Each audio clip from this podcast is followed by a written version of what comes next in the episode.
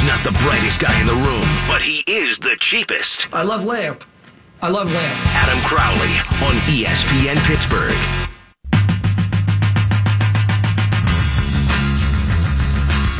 You found the Crowley Show, where RMU football will cut into the end of the program. We're live until 6:45 today, which means these segments have to be quicker. I'm going to be out by like 11 after the hour here. Tom, do not let me go over. No matter what happens, I could be in the middle of a sentence, in the middle of a thought. Cut me off, because I'm just going to go. I'm used to talking 16 minutes a segment, okay? Just set me straight. Shirtless Tom behind the glass. Brian LaMartina sitting across from me. Check them out on Twitter, at FBomber73, at ButtonPusher970, the other way around. Check me out on Twitter, @_Adam Crowley. Tell your kids, tell your wife, we got radio up in here.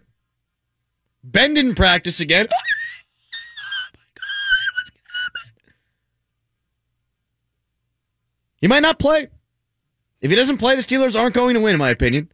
Josh Dobbs will be starting his first ever game in the NFL, and he will need to put up a bunch of points because I think Kansas City's that good on offense. And yes, the Steelers have had their way with Kansas City of late. I think it all changes with Alex Smith. I think it all changes with Pat Mahomes coming in here, slanging that rock around, stretching the field, utilizing Tyreek Hill's skill set. They move him around. They use him like one of those chess pieces. He comes in the backfield. They'll run options with him. They'll run read options. They'll pitch the ball. They've also got Kareem Hunt. That makes things difficult. It's tough to stop the run. Then you have to account for where Tyreek Hill is. Then you got to deal with the tight end, Travis Kelce. They're tough to prepare for. And now with a better quarterback, well, maybe not better, but now with a quarterback who can stretch the field, I worry about them putting points up. And if they do, Josh Dobbs will have to keep pace as opposed to just manage the game. I worry about that. We'll find out tomorrow if Ben Roethlisberger practices. If he does not feeling good. Randy Fichtner, the Steelers' new offensive coordinator, spoke to the media earlier today. He said that as a young OC, young in quotes, obviously, he should have given more running backs a chance to run the ball down the stretch. I've been screaming about that since the Steelers lost the game. I don't want to blame James Conner for the fumble. It was him, yes, but I think that it's the Steelers' coaching staff responsibility to rotate guys in there. Guys who have played before in those moments, and the one that they have is Stephen Ridley. Allow Ridley to touch the football. James Conner hasn't been a bell cow since in college. Last year he got hurt. In training camp he tweaked a hamstring. Even in college he got hurt. I think you want to minimize the wear and tear on his body, and you want him to be able to be productive when he's in the game. I think he fumbled because of mental and physical fatigue. And it sounds to me like Randy Fichtner agreed with me. God, I'm good at this. Bill Cowher was among the nominees for the 2019 Pro Football Hall of Fame. He should not get in. You lose a bunch of playoff games at home, including multiple AFC championship games at home. You win one Super Bowl when you probably should have won maybe a couple more, or at least been to a couple of more, and, well, to me, you're not Hall of Fame worthy. Is Brian Billick Hall of Fame worthy? No. Is John Gruden Hall of Fame worthy? No, not from a coaching standpoint. Bill Cowher's got better numbers, but Bill Cowher to me, good coach, not great coach. You need to be great or better than great to be in the Hall of Fame. Your thoughts, 412-922-2874. Jason Mackey is going to be joining us in 15 minutes here on The Crowley Show. Penguins camp starts tomorrow. Sidney Crosby, Evgeny Malkin, Chris Letang, all hungry to win a championship after the Washington Capitals took what was rightfully theirs. Penguins back-to-back cup winners. The Capitals win it. Matt Murray sounds like he's got a lot to prove. We'll talk to him about all those things. But first, Antonio Brown doesn't want to be scrutinized, so he shouldn't give us fodder to scrutinize. What do I mean when I say he doesn't want to be scrutinized? Here's Antonio Brown on June 12th from this year. You guys write the stories, you know. I got to wake up to the Google alerts. You guys, you know, constantly under the pressure. I can't go nowhere and work out by myself. Fans come meet me at the field. You know, I can't do nothing normal. You know, you guys write about me every day. My mom, my kids see it. So we have to deal with these type of things, you know. and I started to think to myself, am I really free? You know, I can't really express myself in this game. I can't really tell you guys how I feel. You guys make the pressure to put pressure on me all the time. Am I really free? You know, and I go to asking myself that, being in regards to taking away time from my kids and everything that's going on. So I had to get away to, you know, free my mind. What did you learn from that process? I started to think to myself, am I really free? How's that looking, AB? What does freedom mean? There's got to be a reasonable expectation that when you're a public figure, you're going to be scrutinized. There needs to be more of an understanding that when you pop off in the public eye, that you're going to get ripped for it. AB says he's not free. Then he calls Ed Bouchette a racist. He tells an ESPN reporter he's going to punch him in the jaw. That's troubling. If you want to be free, if you want to be able to fly under the radar, at some point you're going to have to say things and do things that are boring. You're going to have to say things and do things that aren't controversy-filled. Now, all athletes who are superstars are going to get discussed ad nauseum by the media. A lot of these athletes, AB included, try to portray themselves in a good light when using their own social media. They try to write their own story before the media can write the story. AB wants to show fans the real him, right? Juju Smith-Schuster tries to do the same thing, show them the real him. He stopped talking to the media. He wants to speak to the fans on his own time and on his own terms. I get what he's trying to do. Le'Veon Bell, who's been cast as public enemy number one by the traditional sports media, is trying to push his way through that and is playing the victim on social media. He's trying to tell his side and create his own narrative. It's a flawed philosophy, though, because national and even local media alike sometimes lack nuance. Shocker, shocker. They lack the ability to change their minds. When they see AB tweet or Juju tweet, they're just looking for confirmation bias.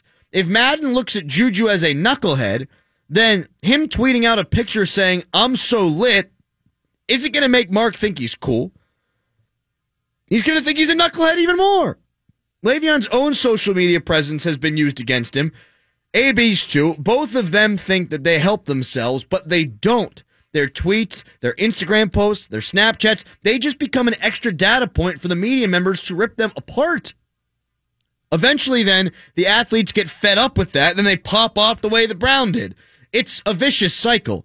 Athletes want the pub. Athletes want to be recognized. Athletes want to make their way in the world without the help of the media, so they use social media trying to start their own narrative, create their own story. And then media members with their own confirmation bias say, you know what? That doesn't look good. That doesn't jive with my belief system. And they rip them for that. At which point then the athlete flips out on the media member and then says, I don't need you. And then around and around we go. I think it's naive for players to think that they can control their own image through social media. That's sad to an extent, that they'll be lumped in with that confirmation bias, but it's something they need to learn. I think AB should take a social media break. I think Juju should take a social media break. They think it helps them, but it doesn't. 412-922-2874. Tweet me at @Adam Crowley. Jason Mackey going to be joining us in about 7 minutes here on the Crowley Show to talk about the opening of Penguins camp tomorrow and some of the concerns that the former world champs will be discussing. The Browns game, week one, the tie, that's, I think, going to be as damaging as the Bears' loss was last year. Steelers fans think that losing to the Patriots in the waning seconds kept them from having home field advantage last year. It didn't help. Had they won, they would have had the #1 seed. But had they beaten Chicago, it wouldn't have mattered.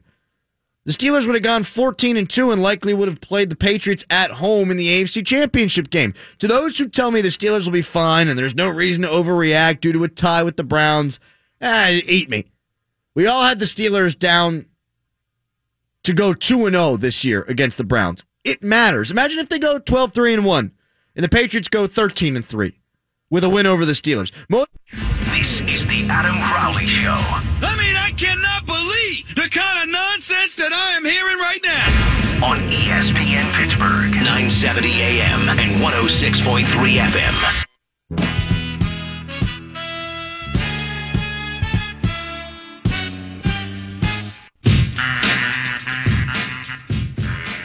Hockey is back tomorrow. Is hockey ever not back for Jason Mackey, our friend from the Pittsburgh Post-Gazette? Mackey, man, it's good to have you back, dude. It's time. Oh, it's good to hear from you, my friend. I'm happy to talk some hockey. What's going on?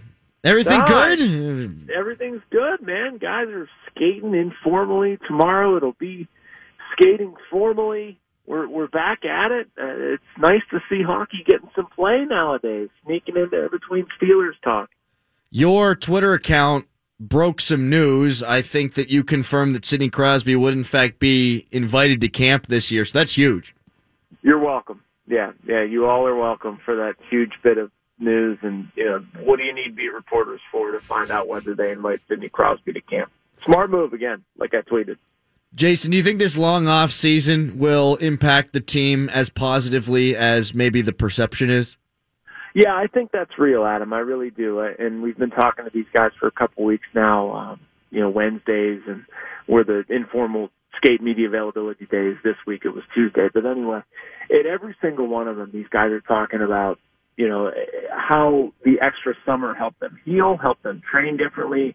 And then I think there's also the tangible thing of just, you know, being a little bit hacked off that your summer ended early and you feel like you have something to prove.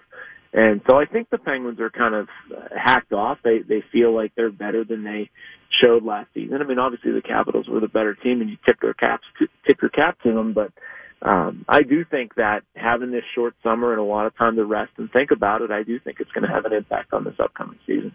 Do you think if another team won the Stanley Cup and it wasn't the Capitals, it would feel the same? No, that's a good point that you bring up. And I know you guys do a drinking game when I credit you or whatever, so I should watch that. But no, I always pump my fist, and then actually a couple weeks ago, someone said something along the lines of "Great point, Crowley," and I skinned my finger by punching the microphone by accident. So yeah, didn't you like needed a Band-Aid or something, and you actually hurt yourself? Yeah, it's a problem. That just proves how soft you are if you get injured by a microphone. I remember listening to that and just sort of shaking my head like I do oftentimes with you, but. No, I do think it's a lot different with the Capitals. You know, if it was Vegas, you know, take the easy way out, I don't think it would have hurt as much. And I think they look at their rival team, and not only that, the team that knocked them out and was clearly better than them, and that stinks. I think Sidney Crosby talked about, this was last week, not watching the Stanley Cup final. I mean, part of it, he was on vacation in Europe, but that's the first I've ever heard about Crosby not watching hockey. The dude loves it and eats, sleeps and breathes it, and you know it hurt for a lot of those guys to see the Capitals win it.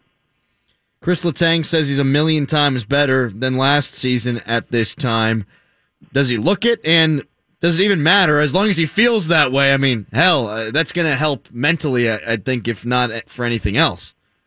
Yeah, it's tough to tell right now. I mean, they're doing these scrimmages, and it's tough to discern much. But I do think it matters. I think it matters a lot. I think it matters in Letang's own head, how he feels. I think him, more than most players, can get, you know, sort of wrapped around the axle mentally, and one mistake compounds itself into six and whatever. And I think, you know, Letang wasn't good last season, but I think part of it was not only the lack of training last summer, but also just being a mental train wreck. And I think that's different. I think a lot of stuff was able to clear in his mind. Obviously, they had a second child. Much was made about that. And I just think all of that break is good for him. He seems like a different person now, a little bit more chilled out. And I think when Letang's doing that, when he's playing on his instincts, not thinking about too much stuff, I think that's the best version of Chris Letang. And I think we're close to seeing that. I think that's no doubt huge for the Penguins in 2018. Jack Johnson is the addition to the Penguins' defense corps. Is it going to be Schultz and Johnson that get the first try together?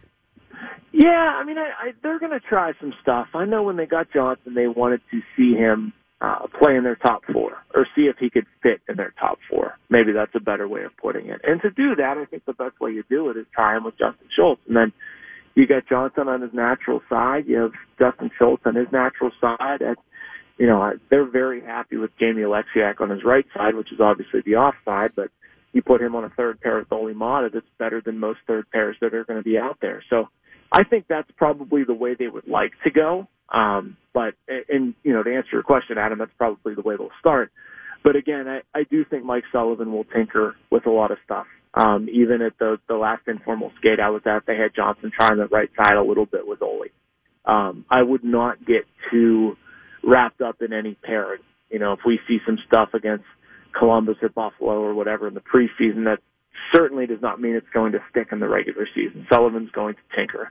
But how this team is best constructed, how their defense is best constructed, yeah, I see Jack Johnson playing second pairing minutes with Justin Schultz. I think it'll be very good for them.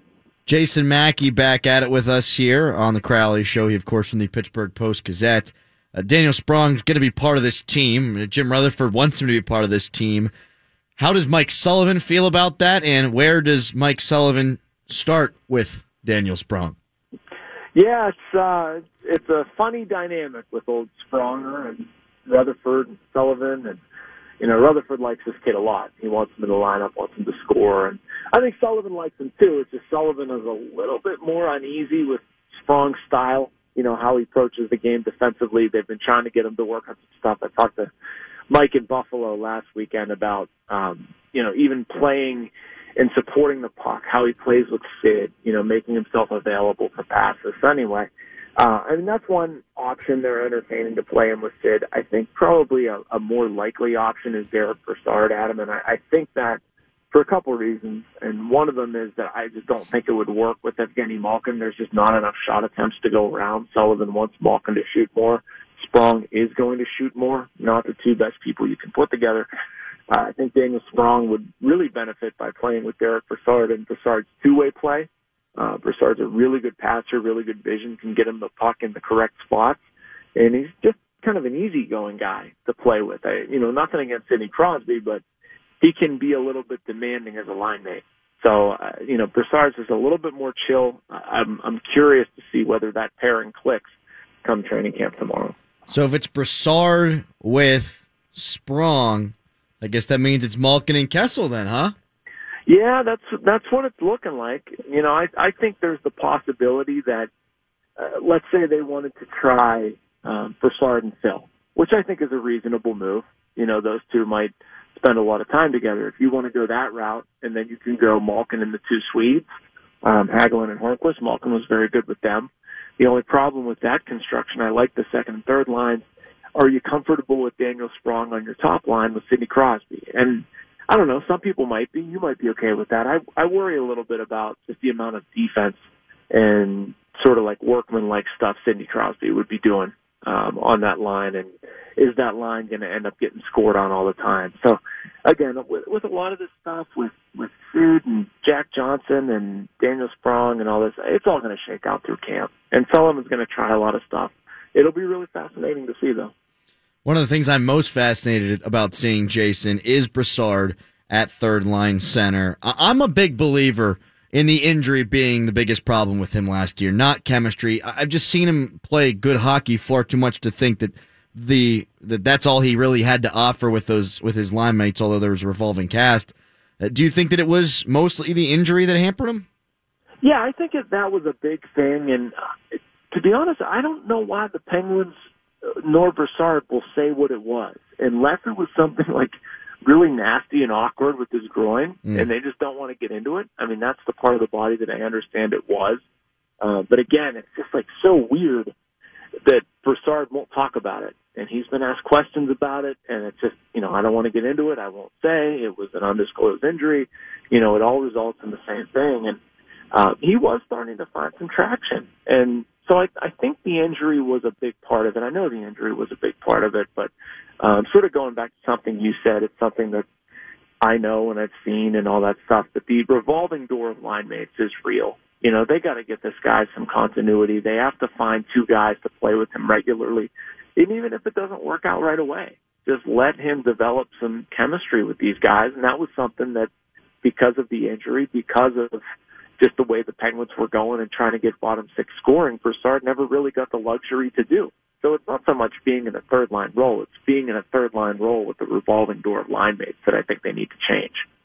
Jason, your piece on Matt Murray from a couple of days ago was outstanding. It sounds like he's, after a very tough year, obviously, last year, both professionally and personally, that man, it's kind of forced him maybe to grow up. Not to say he was immature or anything like that, but it sounds like it's changed him in some ways. I think it's changed him in a big way, Adam. And thank you for the kind words for that. I love talking to Murray. I didn't really do anything for that thing. It's all him, and he should get all the credit. But he has grown up quite a bit, and I even said that to him. We went to lunch last Sunday during the Steelers-Browns game. I said, man, you just, like, you look different. And he does, you know, carrying himself differently. And that fed into one of the answers about his dad saying, like, you know, I feel like you kind of have to be a different person when you lose your dad. And I can tell you from firsthand experience, you know, that's absolutely the case. And I think Matt and we talked a lot about losing our fathers. A lot of it was off the record, but I think he is in a really interesting spot in his career. And he's perfectly aware of how much this town loved Marc-Andre Fleury, and he's perfectly aware of how disingenuous he would come off as if he was anything but himself. And I think the more this city sees Matt Murray for who he is, which is just a really, really, really good human being, the more they're going to like him. Now, he needs to play better than he did last year, and he needs to stay healthy. But I don't have very many concerns about all that. And once it does come together, I think this city will really take even more of a liking to this kid. He puts a lot into it. He's a good player, and he's one of the best people I've ever come across in this profession. Jason, we've got a short clock this hour, so I got to let you go, man. I wish we had a lot more time, but we'll be catching up throughout the Penguin season. Have fun at practice, numero uno tomorrow, and really appreciate you taking the time, buddy. My man, anytime. Happy it's back. Good to talk to you. Me too, man. There he goes. That's Jason Mackey of the Pittsburgh Post-Gazette. Good dude. Great story on Matt Murray. I know he doesn't want to take the credit, but it was fabulous. And Matt's got a couple new tattoos. He got his hair cut a little bit shorter. He's put 7-8 pounds of muscle on, and he just feels different. He's trying to make sure he doesn't get hurt this year. That's really good stuff. You had some outstanding stuff. Outstanding.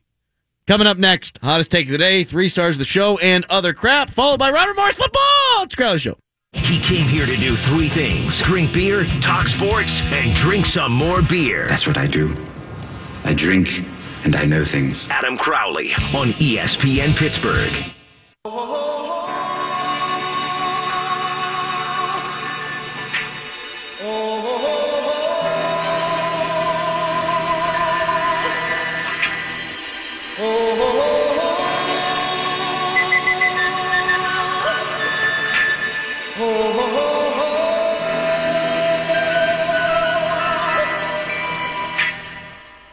Everybody was kung fu fighting. I went out with a friend last night to have some beers because I wasn't invited to Brian's place. And he asked, at 6:40 every day, why do you play that terrible song? Well, terrible. You know what? It pushed me over to your side. It's not a terrible song. I'm just tired of it. But I want to do things that bother people. And I think that bothers people. What do you think, Tom? No, I think people love it because it's a great song. I hate it. They actually start doing karate to themselves in the car whenever it comes on. They're like, yeah, kung fu fighting. Ha, ha, ha. Man, I saw some moving nipples there, Tom, with the chops left and right. They were fast as lightning. It's well done, Tom. I think you need better friends. I mean, that guy doesn't like kung fu fighting. He's old. I mean, everybody loves kung fu fighting. Wait a minute, what? Turn it up, Tom. Here comes the big boss. Let's get it on. We took the ball and made a stand. Started swaying with the hand. Ben Roethlisberger might not play on Sunday. He has to practice tomorrow, I think, in order to play Sunday. I thought he'd be back today. He made it clear on Tuesday he wouldn't be practicing on Wednesday, and we all just assumed everything's okay, but he gets MRI'd. Just a little bit. Kansas City, 1 o'clock. Sunday, Heinz Field, if Ben Roethlisberger doesn't play, the Chiefs are winning. I'm telling you that right now. And if not, it means Josh Dobbs has done enough to prove me he could be the guy. But I'm not completely convinced that'll happen.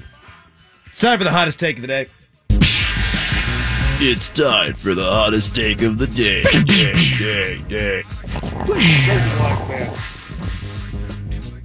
I used to say that I hate Thursday night football because the quality of play is awful and players' brains are getting bashed in only a couple of days after their brains were bashed in on Sunday.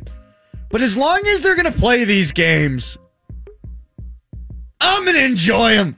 I'm looking forward to tonight. I really am. Boston College and Wake Forest are playing right now. There's college ball on my TV.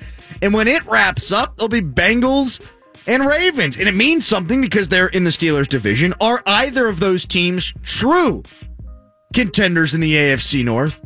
I don't know, but I think I'll have a better idea after tonight. It's football on a Thursday. It breaks up the week. Maybe I'll have a couple of beers, maybe some chips. I can dig it.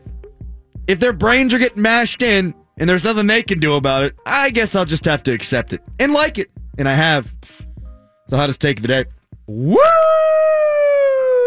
Other crap.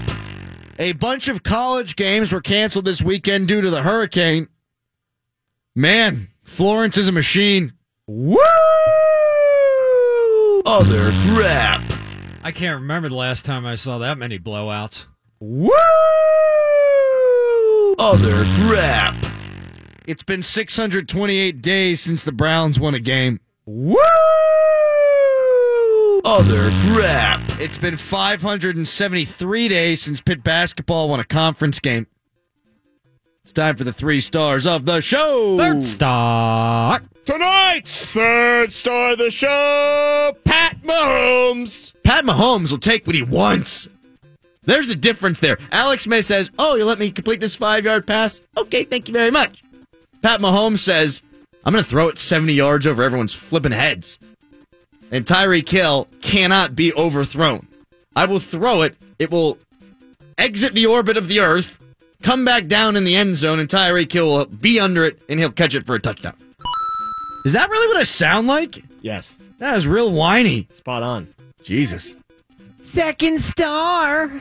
Tonight's second star of the show, afternoon football. We've got football on the TV right now. Woo! Boston College, Wake Forest, baby!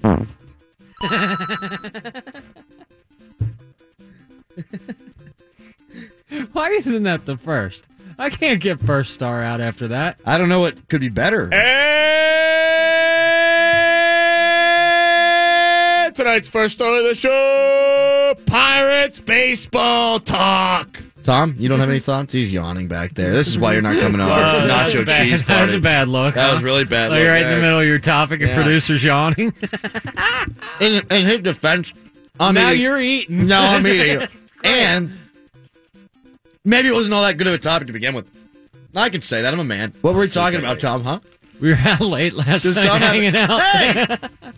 It was the Pirates. You know, I heard Pirates, and I kind of just checked out, honestly. But Crowley was wondering that if athletes think about pulling up in a season that's lost. That was the topic that was on your show sheet. Oh, yeah, and the show sheet that we filled out today. Yeah. Yeah. No, they don't. You can't turn it off, right? If you're a real athlete, I mean... That's what I was saying. Tom, no. You literally just turned it off. Yeah. You literally did what Gregory Polanco should have done. In this segment, you stopped listening. You stopped performing. You literally did what we're discussing. You literally became the guy who says, I don't need to do this. They don't need my effort here. I'll save myself for later in the show. Do we have to talk Pirates anymore? No. Who let the dogs out? With the number of times during the stars that I whined or said literally, I am a white girl. You are. I mean, I am a basic bleep. You need a big pair of Uggs. Now, literally was used correctly during that conversation. But literally, I used literally way too much. Literally. You really don't want to be my friend, though, guys? No, I want to hang out. Yeah. Oh, you do? Open invite, bro. Every time. Anytime you want to come over to my house, you can. Not like it's a great place to hang out, but you're welcome. See you there in 5. All right.